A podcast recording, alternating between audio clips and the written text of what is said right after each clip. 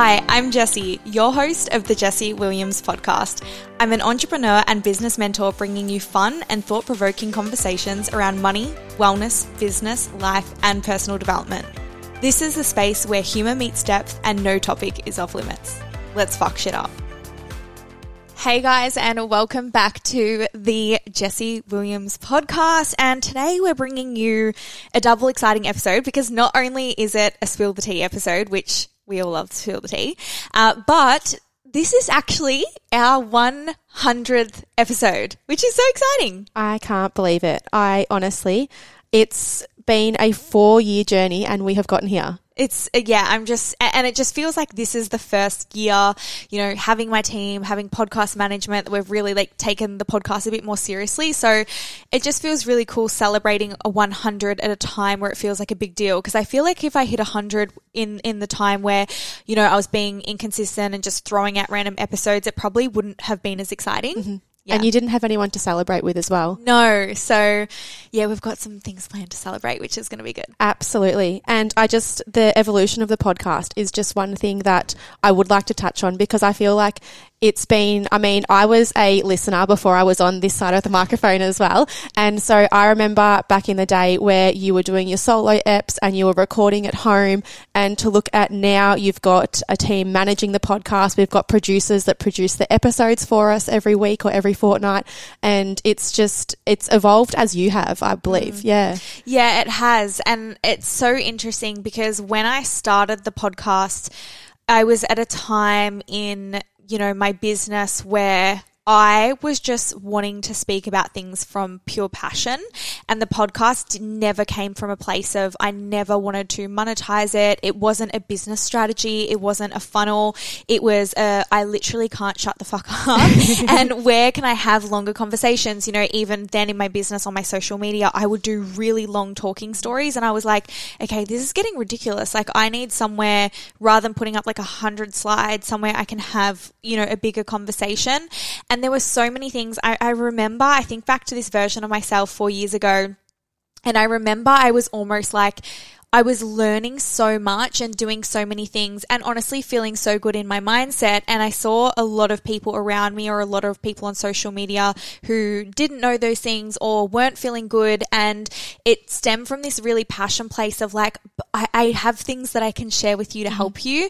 And that's really what it, what it was about was me wanting to bring forward conversations that would make people's lives better or improve their mindset. And that's why a lot of the conversations very early on were very mindset focus and there was a lot of manifestation and a lot of like, um, you know, money mindset and things like that. Um, setting up a good life, routine, mm-hmm. daily habits, a lot of things where, yeah, it really just came from a place of like, I just want to make people feel good. Yeah. Yeah. And what's your why now? What do you think has changed? Um, I think my why now is obviously we, we I've been podcasting on and off sporadically this whole time, and I think my why now is still anchored in the same, but there's also a level of like in being entirely transparent, it is good for business. Like mm-hmm. it's it's good to have somewhere to have these kind of conversations, and that's why we have changed the podcast to be a little bit more niched in, you know, personal development and business, and it actually has to make sense for my business, um, you know, my education company, and so the conversations that we have often support things like that. And I mean, the exception to that is spill the tea because often with spill the tea, like I'm not teaching you anything necessarily. Like we're just here for entertainment, entertainment. And, it, and it feels good and it feels fun. And um, I just think that I'm, I just think that I love speaking, communicating. It's funny. I don't know. Have you ever done Gene Keys? No. Have you heard of them? Never. What is it? It's kind of like another one of those. You've got human design. You've got this okay. one. You've got that. But mm-hmm the Gene Keys is supposed to be one of the most advanced ones because it uses a range of different systems. So it draws on human design, it draws on like the chakra system, there's shadow frequencies involved. Like it's very, very complex, but basically it's similar to human design in that you put in your birth date, mm-hmm. time, yep. location, all that kind of stuff. And basically what it, what it imprints or what it brings out for you is a set of keys, which is basically your life's path and journey. So you'll have, it's kind of like a chart and there's all circle bubbles everywhere and you've got love keys, love and relationships, you've got life purpose and things. And basically, you're born here to work through and unlock all the keys. So you'll have things where you'll have gifts and you'll have shadows of every single thing. So with each key, there's three things. There's uh, a shadow frequency, which that's not what the word is, but I can't remember yep. what word they use, but basically it's it, the shadow of it. Um, and then they have, you know, the higher frequency of it. And then there's a third level, which is when you've like completely evolved and transcended um, that shadow frequency and you're in the highest form of that. So I, I, wish I could have an example of one of my keys, but I know that there's one where um, there's like, it's it's like humility key or something like that. And then there was like a low frequency of humility and then there's a higher frequency of humility and, and things like that. But one of my keys that's to do with my life's work so you have um, you have kind of like two main keys that are really to do with like what your purpose here on earth is. And one of my keys, I can't remember the name of it, but basically it's a voice key mm-hmm. and uh, a lead, it's a leadership key. So out of all of the different gene keys, and there's a lot of them, there's two leadership keys. And one leadership key is you're here to lead from behind the scenes. So you're someone that you're not supposed to be on the front, you're not the talker, but you're here to activate change behind the scenes and really drive things from from the behind the scenes level. And then the second leadership key is you're here to be front facing and you're here to change the world through using your voice. And it literally, physically, the key is you will, um, reach people more by physically speaking. So even though like, you know, you can write and think mine yep. is about using words and language and things like that and that's my life's work. And I just feel like the podcast like it's just so interesting how I feel like that's always been me from I even I remember in primary school all of my friends fucking hated oral presentations. Yeah. Like we're literally we would they would get one and they would be cringing and it would be in the lead up and they would be anxious and they would be nervous. I fucking hate public speaking. And every time we got an oral presentation I'm like thank fuck. Like give me that any day of the week over an actual essay. And it's been like that since I, I was a kid. So I feel like the podcast there's a part of it. Yes there's business and all these things but it also just feels very me. Mm. Yeah. And that's really cool because it's such an authentic extension of your business mm. and it's something that it just comes so naturally to you. It's something that you enjoy. And I think that's why you have been so consistent in bringing episodes that everyone loves to hear. Um, and so I actually thought we could go through some stats over the last yes. four years. Yes, let's do it. So this is our 100th episode. This will be our fifth episode of Spill the Tea, which is a new segment that everyone loves. You have also done 33 guest episodes and 62 solo episodes. Your very first episode was the 18th of October 2019, so just over four years ago by time this episode drops, which is really cool. And since we have taken the podcast a little bit more seriously this year, we have kicked it off again um, in March and we were dropping episodes weekly and now fortnightly. We've got um, a niche where we have a focus and we have more of a purpose with the podcast and the direction we see it going. So this year alone, we have had 55,000 downloads.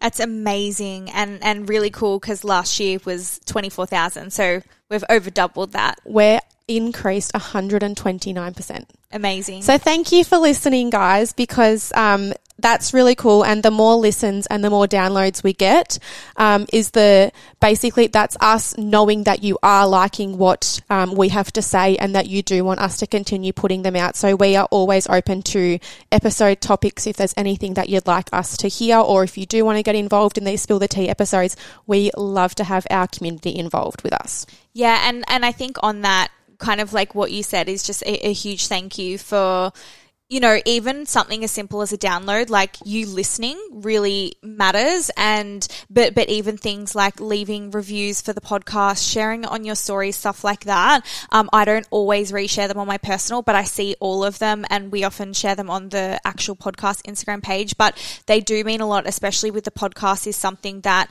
we've chosen not to monetize in the form of ads. There was once upon a time that we accidentally turned on like I don't even know how we did this, but I think I did it. I was looking in the back end of the podcast stuff. I accidentally turned on an ad button which um, what it did was it meant that companies could choose you and you didn't even have to give permission and they could drop an ad in. And so I didn't even get to like check and say yes or no. Anyway, a fucking We made no money off this as well. a, a, a Listerine ad about bad breath.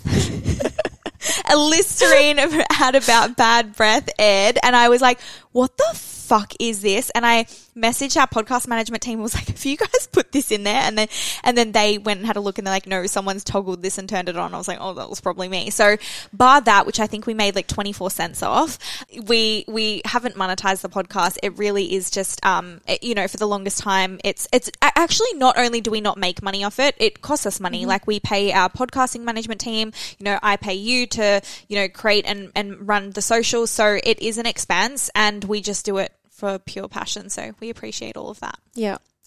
And it's also really cool because we are based in Melbourne, Victoria, in Australia, but we do see that there are other people and other listeners in different countries. So our top 10 countries is Australia, where we are based, but we do see that we do have listeners in the United States, in California and Pennsylvania, um, New Zealand, United Kingdom, Canada, Germany, Netherlands, Sweden, Spain, Indonesia, everywhere. So we have streamed in 94 different countries this year, which is insane. So when I was looking at um like places there was listens and and mind you out of those 94 some of the places was like one download or things But like we that. see you. But we see you and and the the countries I just like couldn't believe it. I was so incredibly amazed. Um you know we had Fiji. There was it, it was it was incredible. There were so many European countries.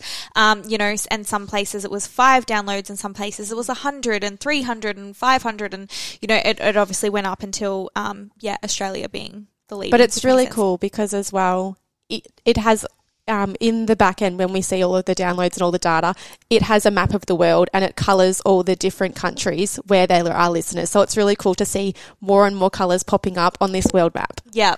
And something else that's been really cool is a couple of times this year, uh, the podcast has actually, there's been episodes which have made the top charts in Croatia. So thank you to everyone in Croatia who's listening because, yeah, we've been in the top charts a few times. That's really cool. I would love if you're on socials and follow us on Instagram, reach out if you're from Croatia. That would be really Yeah. cool to see. Yeah. Yep. I think even if you're from anywhere that's mm-hmm. not one of those top 10 countries that we listed and like, yeah, let us know that you're listening. I Yeah. think that's cool. That's really cool. Do you know um, what our most downloaded episode is? I had a little peek, but you can, you You've can- cheated. You can share. So we know that you love our Spill the Tea episodes, which is really fun because we absolutely love bringing them to you as well.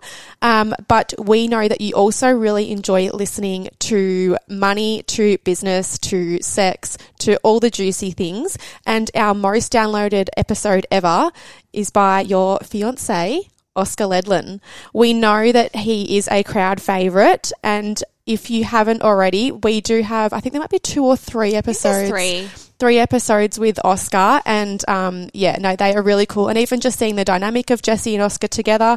But most recently, um, we did a Q and A with Oscar on all things money and business, and that was a our most downloaded episode ever. Yeah, and and it was interesting because he made the top of the most downloaded episode in the last twelve months, and then he also had the most downloaded episode ever, but they were two different episodes. So the most downloaded episode that we'd ever had was the money and business Q and the most downloaded in the last twelve months was the investing, innovation, and creating a successful business. So that's cool.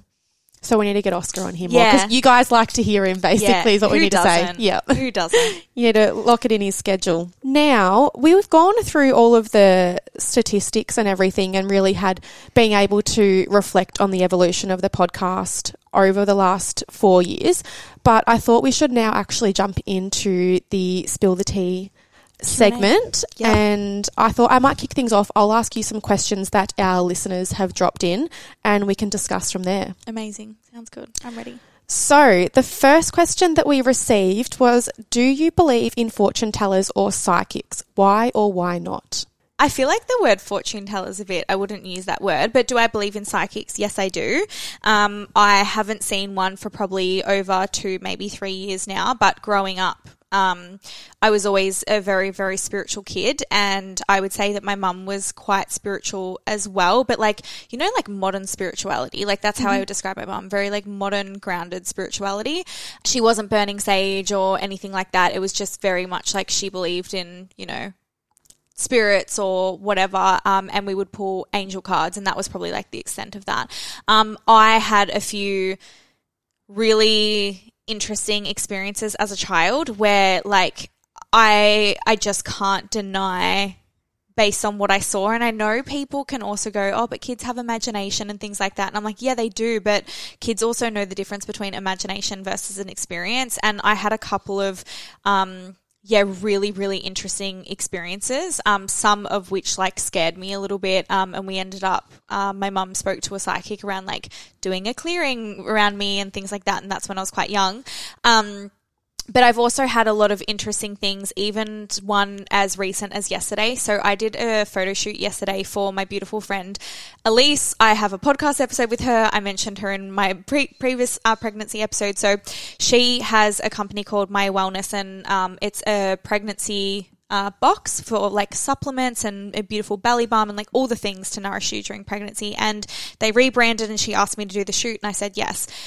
And what was really interesting was um, about a week ago, my nan passed a long time ago, years ago, and it was um, about last week, and I just hadn't felt like I had like connected in with her in a really, really long time. Like, you know, like life gets away. And I remember recently after she passed, I would think about it all the time. And I was like, wow, like I really haven't thought about Nan in a while.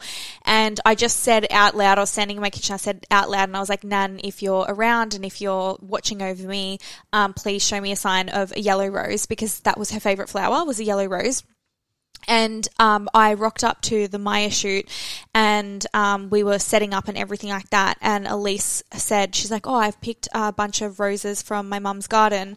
Um, she's like, I've got all different colors. There's pinks and purples and everything, so we can play with those. And we were shooting and stuff. And then the photographer says, Hey, how about we just get like a single rose? And out of this big bouquet of flowers. There was like white and pinks and purples. There was a single yellow rose.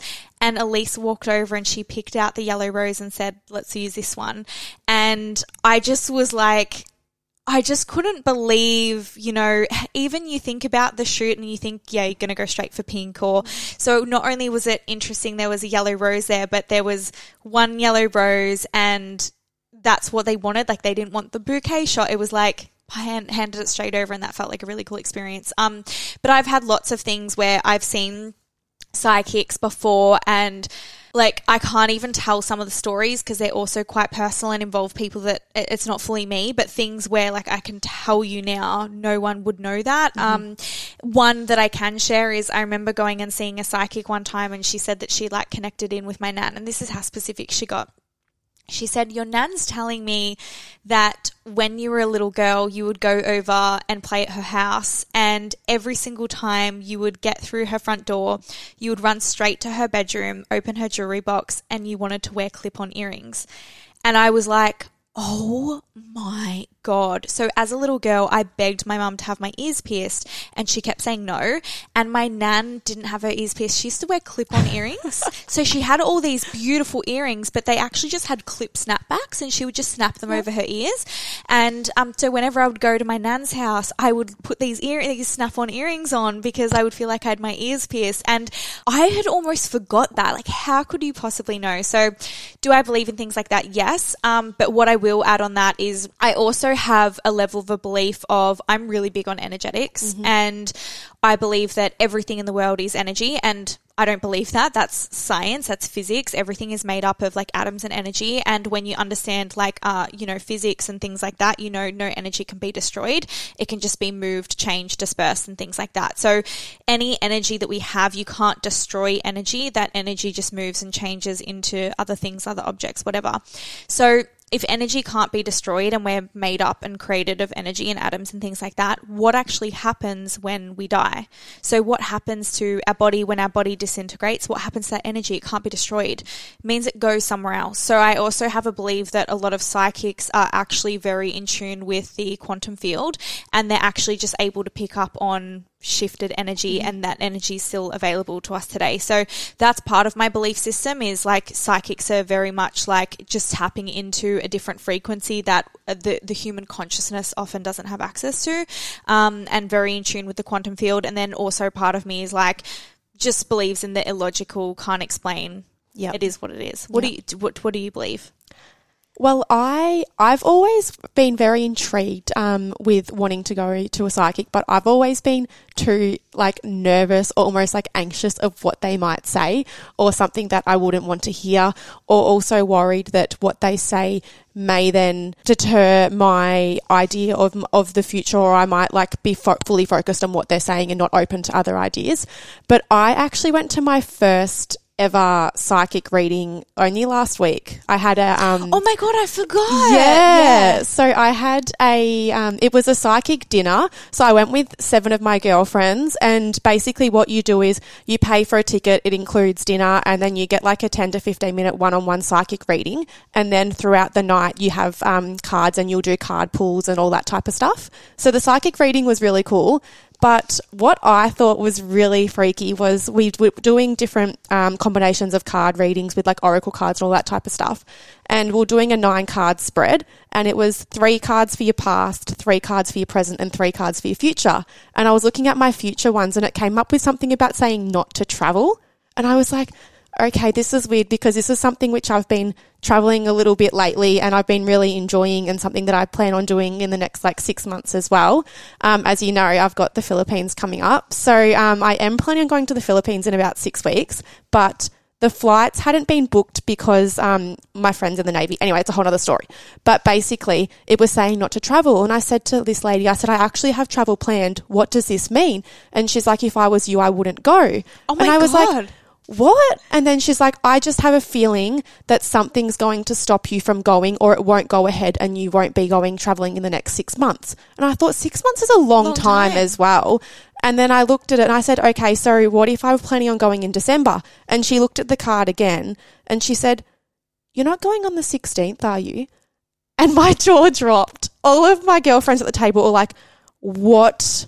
How? How? Like the 16th is when we're planning on going. And she's just w- figured out the, the date of my travel from looking at these cards. And now I still don't know what to do. Oh my, I, I don't even know what you should do. Everyone's like, don't go. And I'm like, but this is a thing. I don't want this to stop me from going. But I'm just like putting it I out feel there. like you so manifested exactly what you didn't want. Like you, you wanted, like you didn't want to be told something that you didn't want to hear, and that's so don't know.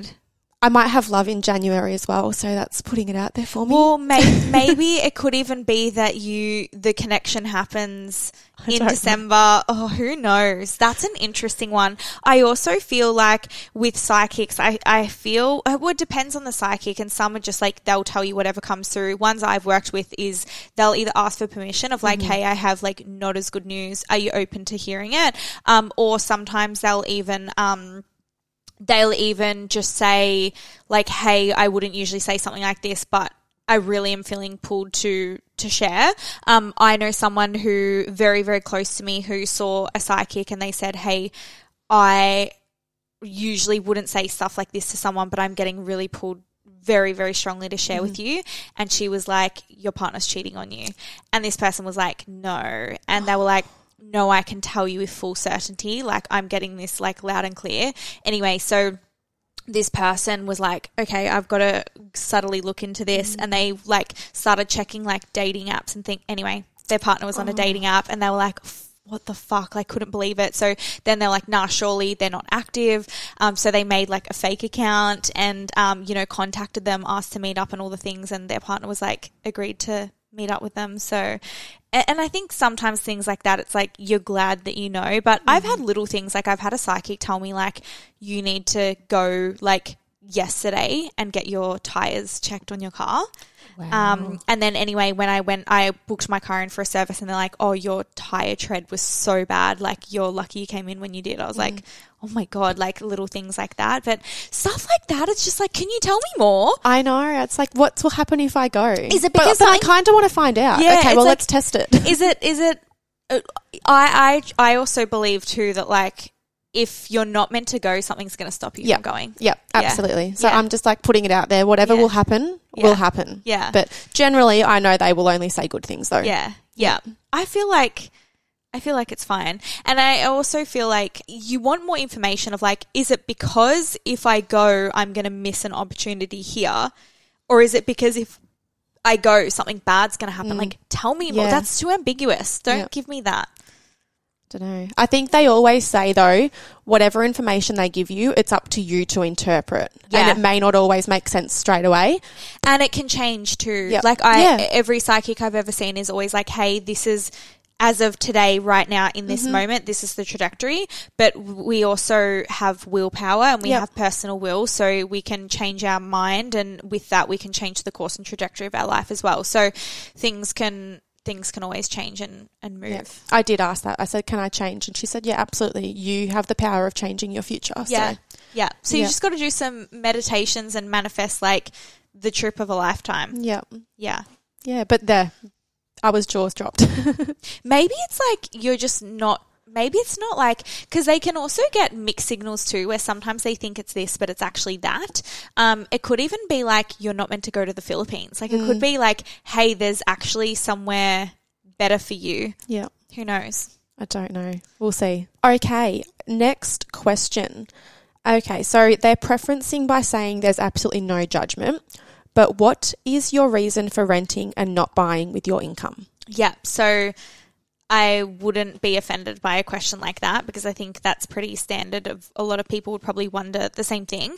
Um, I won't go super deep into it because Oscar and I actually cover this in the podcast episode that we mentioned earlier, the uh, innovation investing, uh, running a business, and things like that. I speak to Oscar about rent vesting, which is what we do, um, and different things like that. And he has a lot of better articulation and language and gives full complete breakdowns, even financially, the difference between us buying versus us renting um, and what that means. But basically, Oscar and I, in short, choose to rent vest. And Rentvest is basically where you rent where you want to live and you invest elsewhere. You don't use your house as your primary investment. And again, Oscar will give you the more financial percentage tax stamp duty breakdown version of that. But in my own language and articulation, a couple of the things that I consider is when you uh, rent your home, not only not even going into like you don't pay stamp duty and things like that, but as as a tenant, like your landlord is responsible if anything is is broken, requires fixing,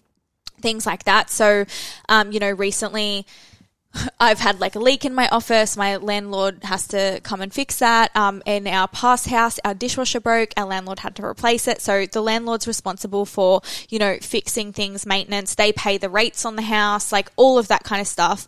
The other thing is when you um, choose to rent, if you buy your own home, you can think that you're getting an investment because that house technically should be going up in value, mm-hmm. right? So the way that you make money off off living in your house as an investment is on a hope that that investment goes up in value, right? And we know that the property market for the most part it's going to go up, but it's also going to go up and it's going to go down, and you may get better yields, you may not, whatever.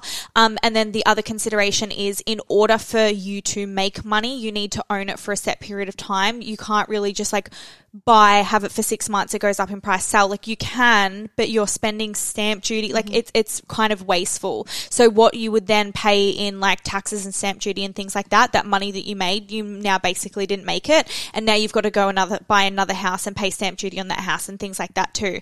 So what we choose to do is we rent here and it means that um, we have a lot of free cash flow, right? Because I haven't tied hundreds of thousands of dollars up in a mortgage. It means that I'm just paying rent per week.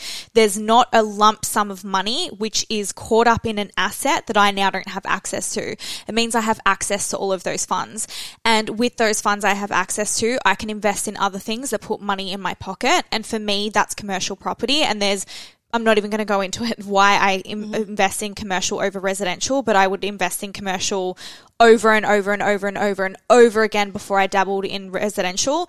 But basically, and that's why I have, you know, I've invested in my, my warehouse. And then the other benefit of that, not only do I think commercial is a better investment than residential, but with that, I now will have a tenant in that property that's putting not only paying the mortgage of that, but putting money in my pocket each week.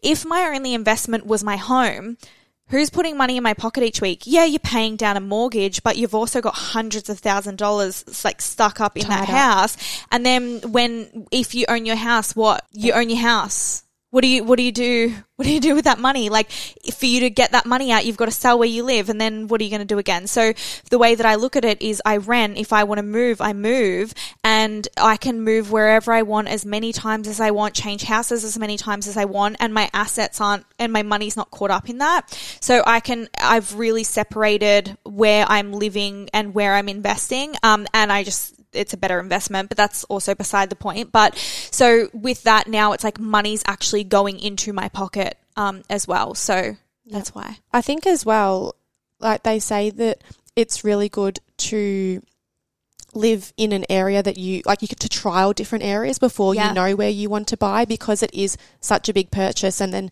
to go through all the paperwork and then the stamp duties and everything and find you don't like the area Yeah. um, it's a good way to test the waters.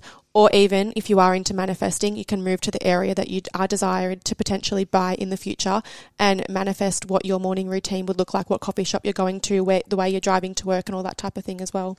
Yeah, hundred percent. And even even on that, like where Oscar and I were living three, four years ago, we were so sure. Oh my god, we're going to get our family home here. We'll buy a house eventually. Don't get me wrong, but it won't be an investment. It'll be a luxury purchase. And we were so sure we were going to live there, and that was an, an hour, nearly over an hour away from where we are now.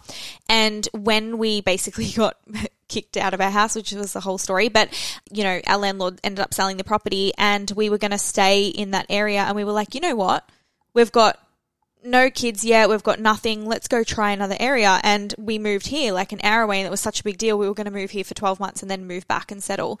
And we moved here and we're like, fucking leaving. So there's even like that too. And um, the other consideration is Oscar and I have grown so much emotionally, mentally, but also financially over the last few years that I think this is like our sixth, fifth or sixth house. I think this is our fifth house in seven years. So we've upgraded houses that many times. Imagine that we bought early on. You'd just be like, "There's no point upgrading. It would just, it's a waste of money. Like you lose so much money upgrading. Whereas for us, we just get up and move. Yeah. Yeah. Yeah. What was the biggest fight you and Oscar have overcome or most embarrassing moment you've experienced together?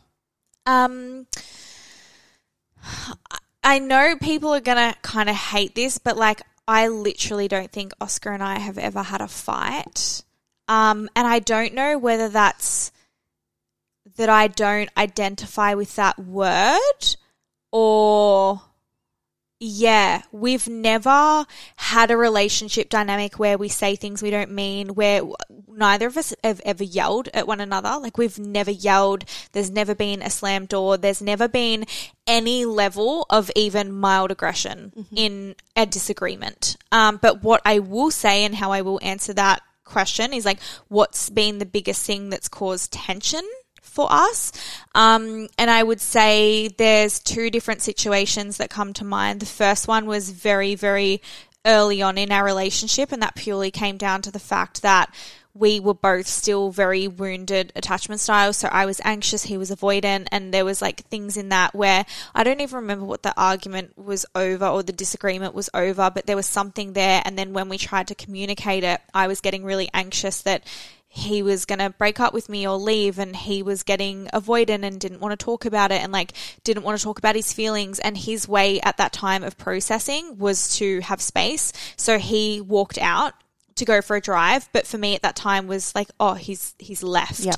um and that was a moment where i remember thinking oh like this is the end and stuff. And it and it wasn't. It was just we had such different processing and we were both feeling so internally wound up. And i think we then from there had to do work around hey we need to be more secure. And in these conversations i need to give oscar more space but he also needs to know that he needs to communicate that he's having space. So he it would have to be like hey i'm okay. Like i'm not leaving. Like i love you but i need to go for a drive. Or so he learned to better communicate. So th- there was that Um, and then later in our relationship, I, I literally, you guys know I'm an open fucking book, but I actually can't give specific details of it. And so if I, I'll answer the question, but it's probably going to leave you guys hating me more because it's going to be vague. But there was a situation where I would say there were things on both parts where an unfortunate lead up of events led to um, a not so ideal situation. So basically there were things where that Oscar had done and it was misfortunate. He probably shouldn't have done that, but it wasn't a big deal that he did, but it was like whatever. And then there were things that I had done that was a little bit careless and reckless in the sense of like just not really thinking things through.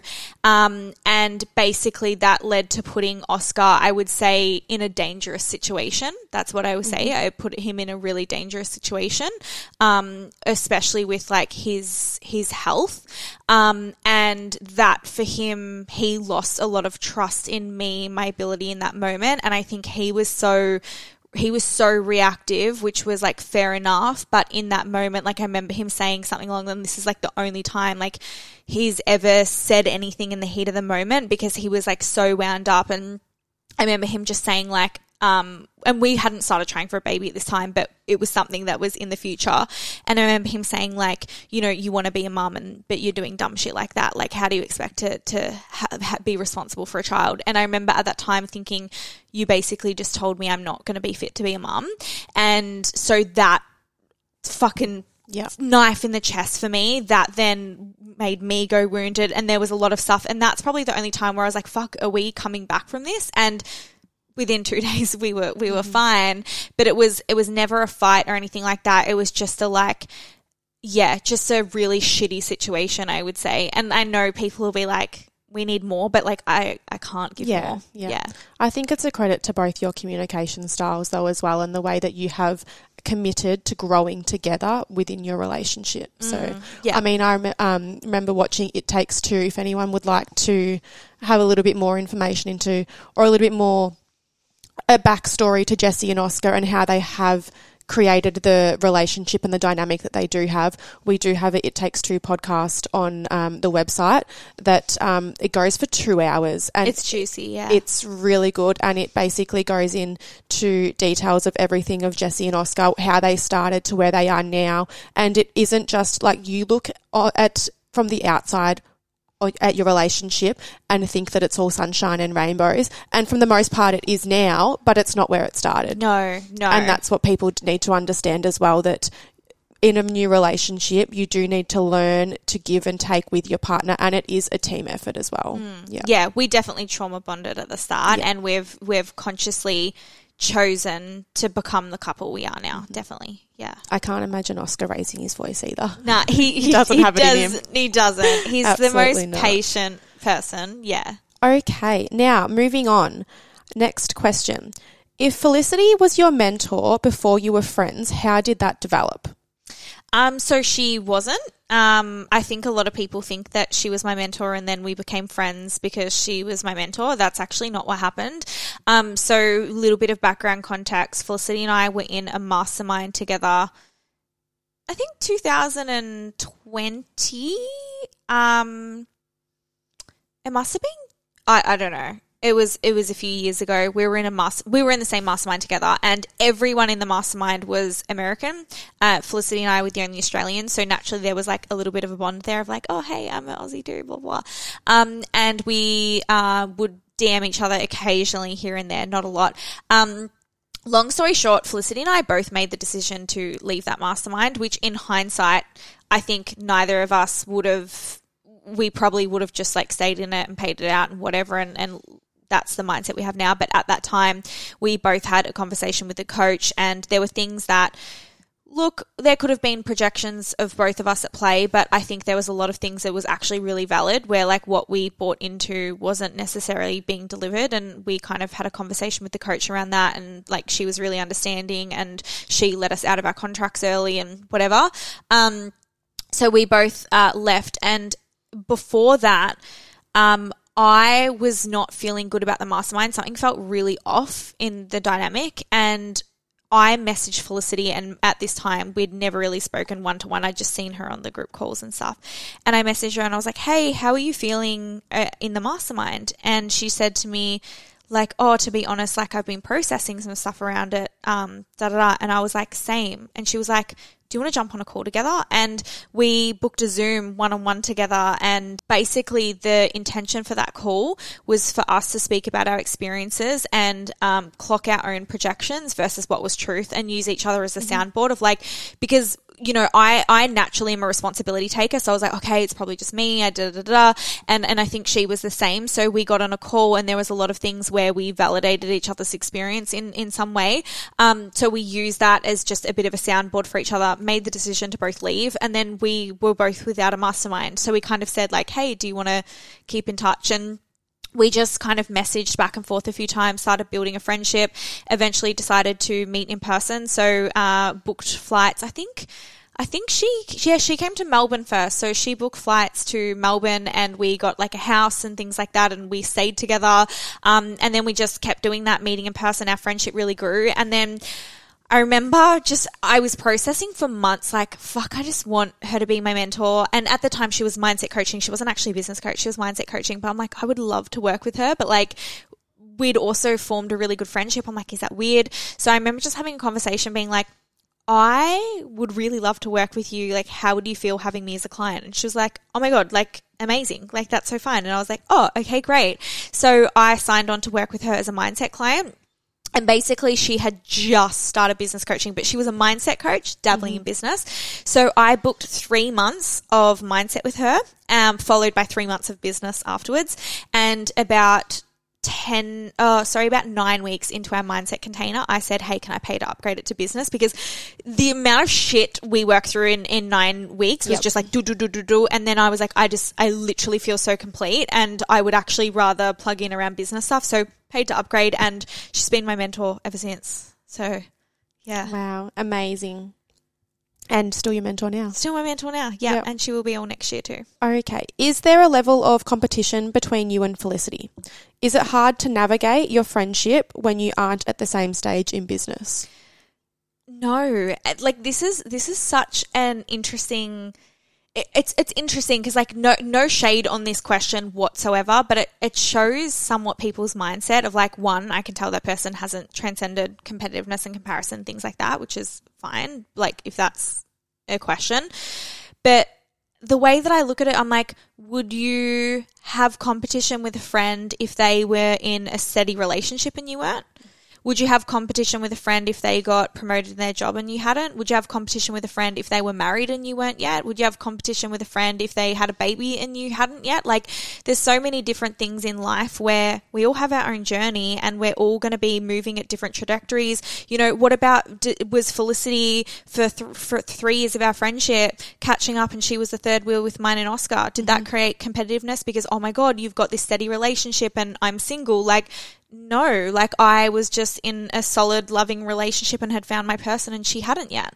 Um, so I look at it where she's at in business is I don't look at it as like she's above me. She's just on a different trajectory to me. So she's making a lot more money in her business. That's fucking incredible. And the other way that I look at it is I honestly find people around me and, and I've tried to pinpoint why this is. I haven't had to do much work around competitiveness. Um, even though I'm a very competitive person, but I feel like from a very young age, I never shamed my competitiveness. And I feel like maybe that's why I've had a clean integration of it where I can really use competitiveness in a really powerful way in situations where it matters. Like I, or not even matters, but where it's healthy. Like I can use it in sport. I can use it in a healthy way in my business and stuff like that.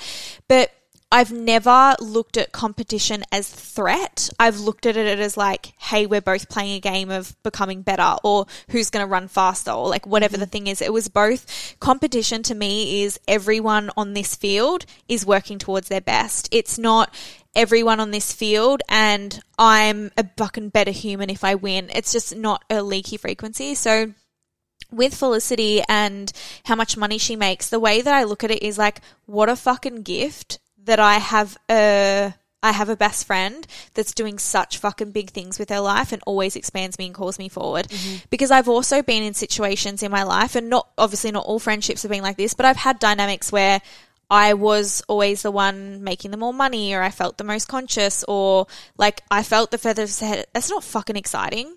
Like that shit's fucking boring. Like when you're feeling like you're doing wanting to do big things and in 6 months you've gone from here to here and it feels like everyone's doing the same thing, having the same conversations, that's not expansive. So I also look at my relationship with Felicity is there I can't remember exactly what the question is, but is there competitiveness and whatever? Like no, like I I'm I feel gifted and the same with like my partner, like he earns more money than me, he's doing bigger things than me. My brother earns more money than me and I'm like what a gift. I I'm just constantly everywhere I look I feel expanded. Um and I like being the little fish sometimes. Yeah. yeah. I think it's really important, and I can fully understand feeling expanded, even just working with you for the last what eight months or however long it's been. Um, I've noticed a difference in myself as well, mm. and it is a true credit to your environment and the people that you're surrounding yourself with, and that they actually do bring you forward. And then you've got so much more growth mm. than if you're hanging back with everyone else just doing the same thing. Yeah, hundred percent. And and I can say I've seen that in you. I've seen that in Mads. I mm-hmm. think you guys have gifted that for each other. Like you Yeah. guys have obviously, you know, formed a a level of relationship which is expansive for each other and stuff like that. And I think. Yeah, your environment it's it's huge and I think people who look at people ahead of them as a threat and are always going to miss out on the opportunity to be expanded and that's that makes me sad. Yeah. Next question. Expanding JW team in the future? Question mark. What does this look like? So we have obviously had conversations about this, um, and I it, it's definitely something that I have intention for in the future.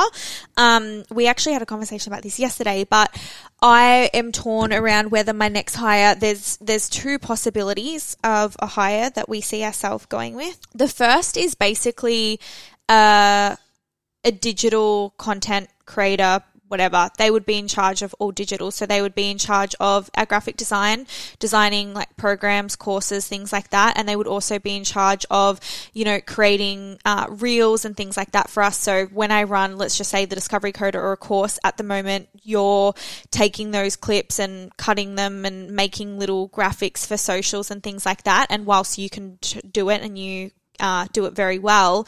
There's other things where we want you to be progressing in your role, and there's things where I want you to have time and energy to put into innovating and executing those things rather than spending the time there. So, you know, they would be responsible for after I run a call, turning that call into real snippets, um, you know, even potentially like podcast, Instagram, creating additional content for that. So we really see them doing all things like digital um, and graphic design. So the only limitation with that is it can be hard to find someone who has graphic design skills that also has the uh, video and social creation skills. But that would be our goal. Um, the second person that I would potentially looking at hiring, or the first, I don't know what way it would go, um, would be someone who could take over more of the admin stuff from you. So obviously you're still doing things like uh, monitoring emails, managing Facebook groups, comments, things like that. Um, you upload call replays after I run a call. You send the emails out saying, "Hey, call's now available."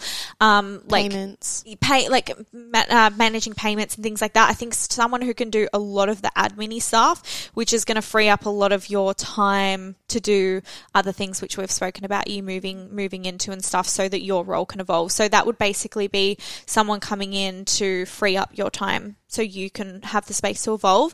Um, but then obviously the other conversation we've had around that is I, I also want having a third team member to make financial sense for the business because I also want to be at a level where I can not just only afford a third team member, but something that I pride myself on is always making decisions from the highest good, not from scarcity or limitation.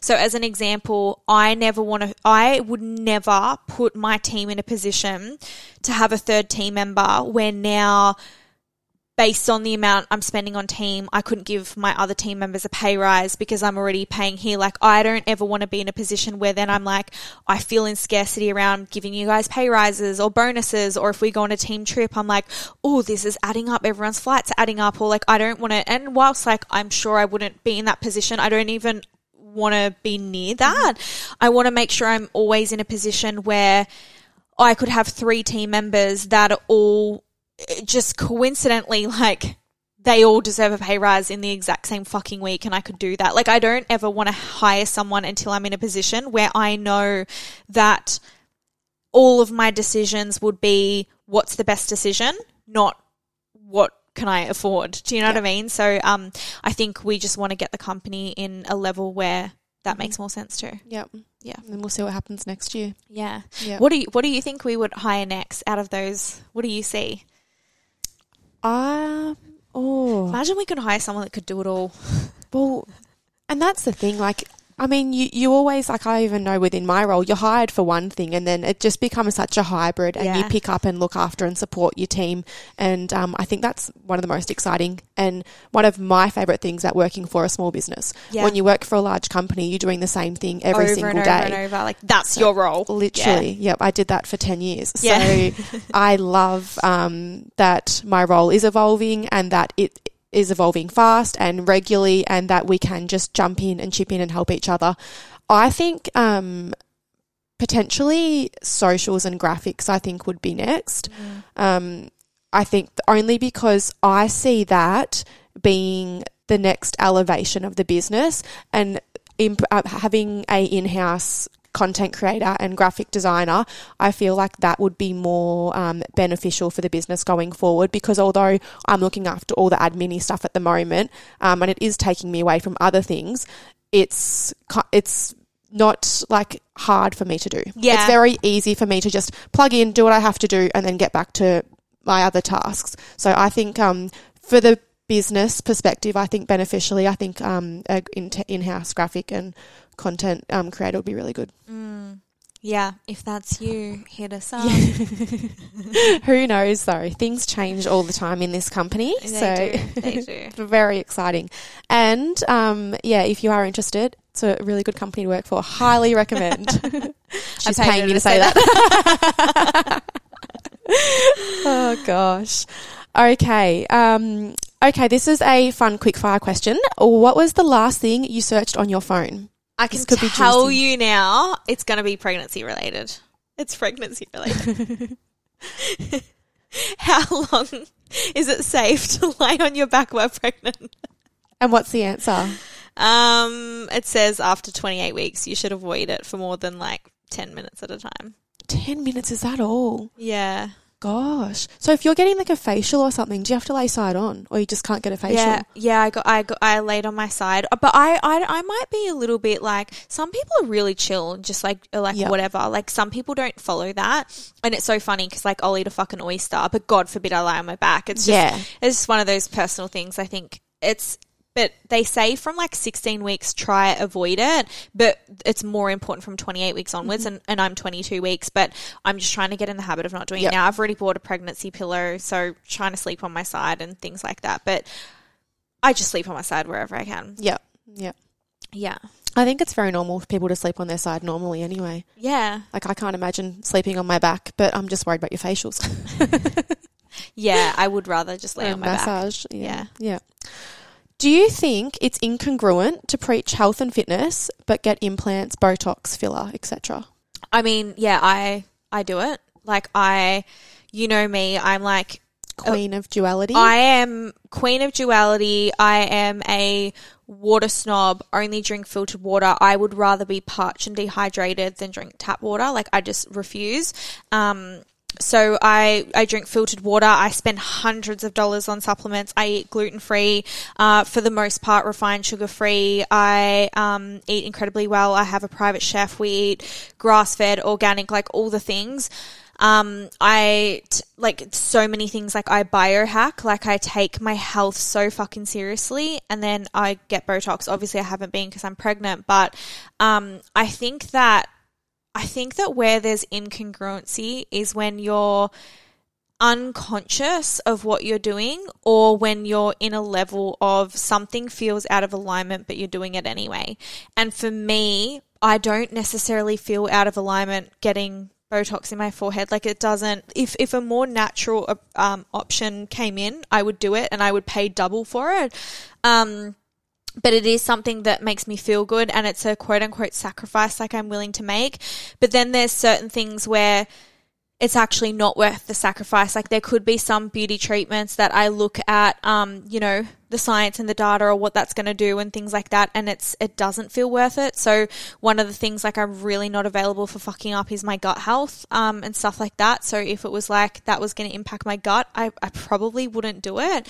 Um, I did go through a period where it felt incongruent for me, and at that time I didn't get Botox or filler or anything for um, around 18, close to 24 months. And then kind of one day it just felt like good again. And so I started doing it again. So I think it comes down to one of those things of like you just have to listen to yourself and you have to honor yourself. And it's it's funny we spoke about this in the last TD, TDC call where I said, you know, the typical Byron mum that eats organic and then gets Botox or the personal trainer that preaches health and fitness but then goes out drinking on the weekends and stuff like that. And I think that you can't put humans in boxes. And I think all we can do is do what makes us feel good um, and like honor whatever that is. And it makes me feel really good to eat gluten free and things like that. And I look at, yeah, I just look at a lot of the things that I do for my health and my diet. They make me feel really good.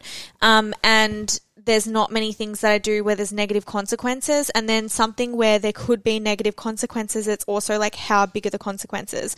So even for example, bit of a side note, but it relates with my pregnancy and my diet, there's obviously so many things they say you can't eat, right? And you know me, I've kind of just been doing me. And one of the philosophies I have and I use when it comes to deciding what to eat in my pregnancy is risk versus reward. So I look at eating an oyster. So there's technically a bit of risk with eating a raw oyster during pregnancy. What's the reward of eating uh, an oyster. Well, two oysters is your daily intake of zinc done. Like they're one of the most nutritious foods you could possibly eat. A lot of the things that they, you're told to avoid in pregnancy are the most nutritious foods in the world.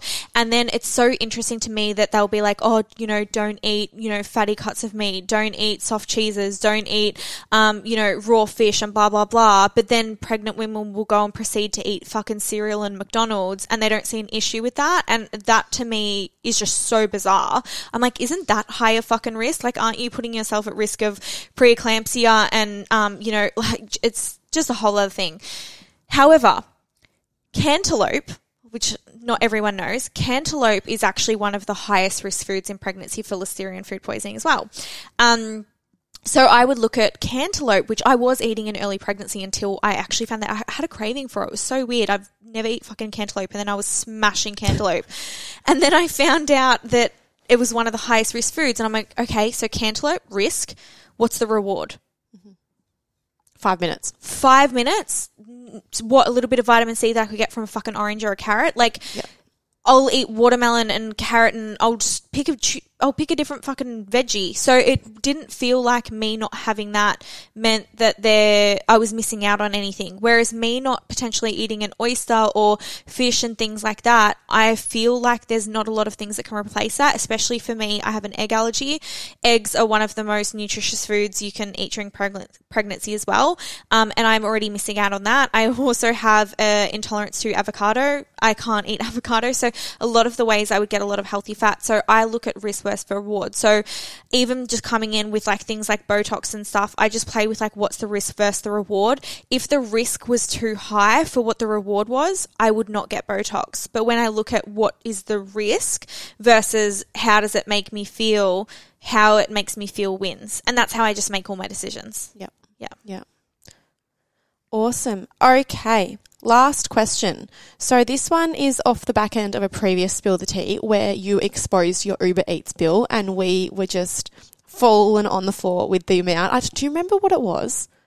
I feel like it was in the 2000s. Yeah. 2400. So if you haven't listened to a previous Spill the Tea episode, one of the questions was exposing Jessie's Uber Eats bill for one month.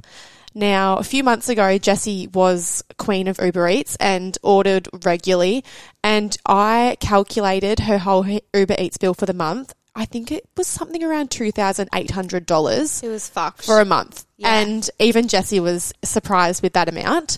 So what I thought would be fun to do was actually calculate her last month's Uber Eats bill because we did say we'd get back to you and see how it was going because she told us that it was just a once off while she was in Queensland. She was ordering breakfast, lunch and dinner and all the things and going through a phase.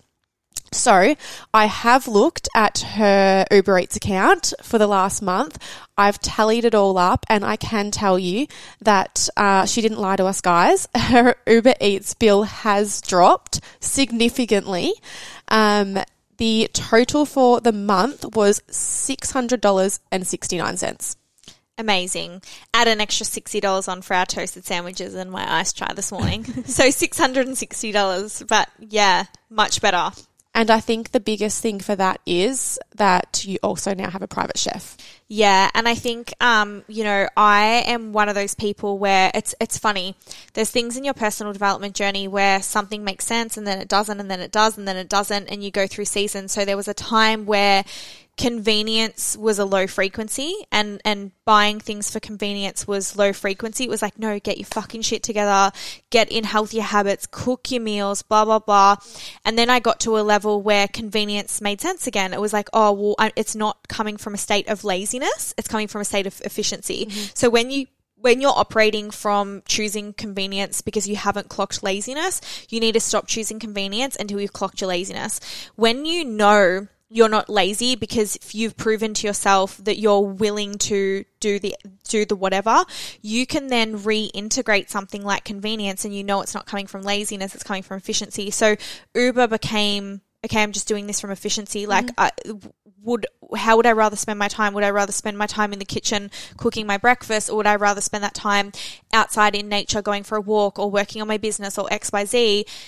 It it just what didn't feel the most efficient to be you know cooking and cleaning and all the things. So that's why Uber was really high. So, but then we kind of ran into the level of even though I pick healthy things from Uber, you know, you still can't control what oils they use. They use shitty oils and, you know, maybe not like the best products and the bacon's probably not nitrate free and free range and whatever. So you're not getting the best quality of meat and stuff like that. So it was like, hey, how do we maintain convenience? But I still get the high quality of the nutrients and things like that. And so we decided to hire a private chef.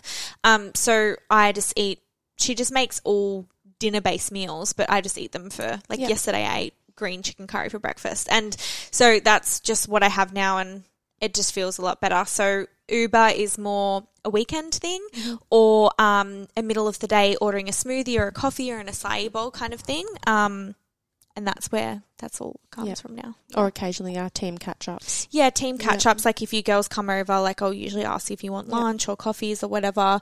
Um, just little bits and pieces like that. And that there was a couple. I think there was two orders even in that that were actually like from Coles. Yep. Like I got some groceries delivered, so um, it it would have been even less if I didn't Mm-hmm. account for the groceries I got delivered too. Yeah. Convenience. Convenience. Yeah, amazing. Well, that's all. That was the Good last chat. question for today. Thanks for tuning in to episode 100. yes, I cannot believe it.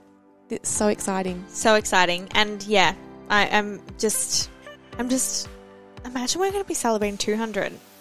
It'll be here before we know it. Yeah, it will be. Amazing. Thank you for tuning in, guys, and we'll see you in the next episode. Bye, guys.